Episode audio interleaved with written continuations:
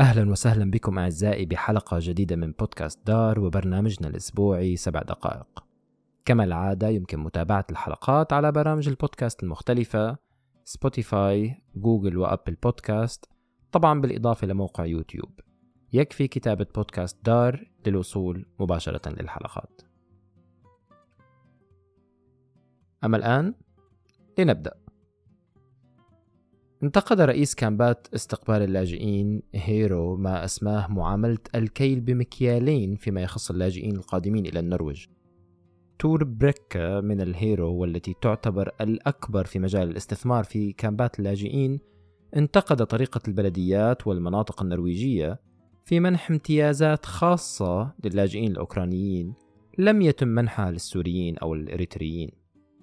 بريكا يقول تنافست البلديات والمناطق على إظهار كرمها بعد وصول الأوكران، وهو الشيء الذي لم نراه مع غيرهم، وذلك رغم معرفتنا بأن كل اللاجئين يحتاجون فعليا لمواصلات مجانية، وكذلك لدخول القاعات الرياضية والثقافية بشكل مجاني.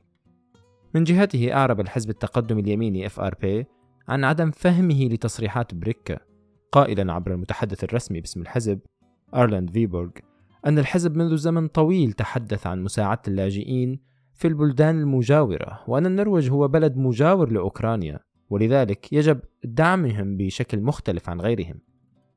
فيبورغ أضاف أيضا أن مساعدة لاجئ من أوكرانيا تختلف عن مساعدة لاجئ قادم من أحد القرى من الصومال حسب تعبيره.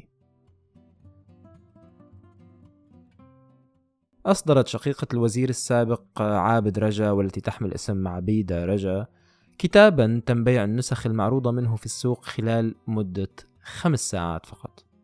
الكتاب الذي يحمل اسم لحظة حرية فريهاتنس أيبليك يتحدث عن نشأة عبيدة وطفولتها والصعوبات النفسية والجسدية التي عانتها، وهو نفس الأمر الذي تحدث عنه سابقاً شقيقها عابد رجا في كتابه في العام الماضي.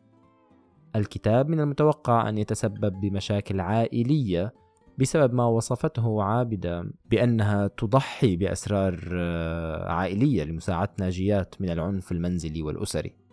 وكانت دار النشر قد أعلنت عن قيامها بطبع 42 ألف نسخة جديدة، وبذلك سيكون كتاب لحظة حرية هو الأكثر مبيعاً لخريف 2022.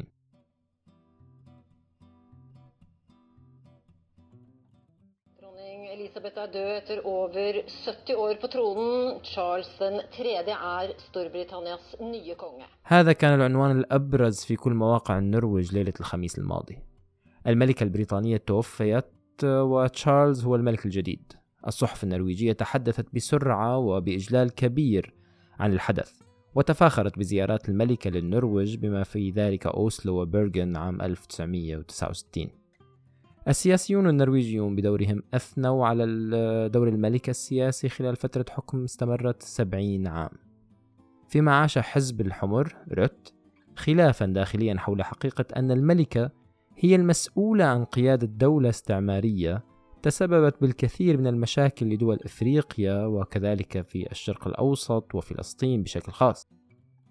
السياسية صوفيا رانا من حزب الحمر رت كتبت على فيسبوك: بدل الترحم والحزن عليها لنتذكر شعوب إيرلندا، فلسطين، الأرجنتين، كينيا، الهند والعديد من الدول التي قاست ظلم المملكة المتحدة.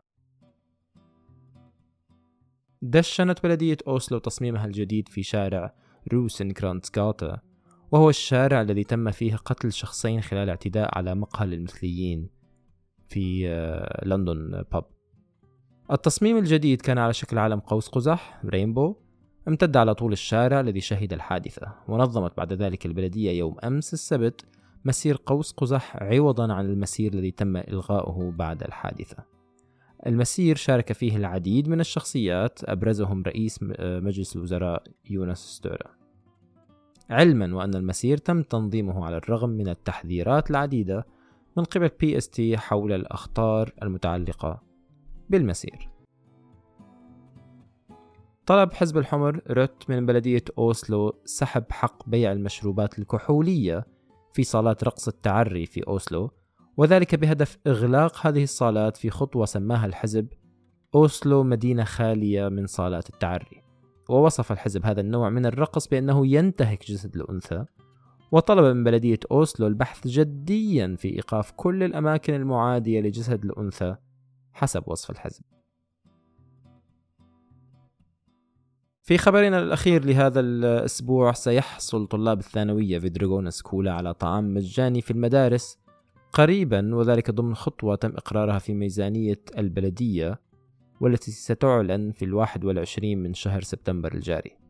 القرار المتخذ سيكلف بلدية أوسلو حوالي 20 مليون كرون. القرار طبعا كان ضمن أهداف حزب العمال في انتخابات البلدية عام 2019، ولكن فيروس كورونا حال دون تنفيذ الأمر. من المتوقع أن يستفيد أكثر من 60% من طلاب الثانوية في أوسلو من العرض الجديد، وستترك البلدية قرار ماهية الطعام المقدم للمدارس لتقرر ذلك. كان هذا كل شيء لهذا اليوم. كما عودناكم، يمكن قراءة تفاصيل الأخبار الواردة جميعا بتتبع الروابط الموجودة في وصف الحلقة. كانت هذه الحلقة من إعداد أسامة شاهين، إخراج وقراءة محدثكم أشهم علواني. شكرا جزيلا لاستماعكم، إلى اللقاء.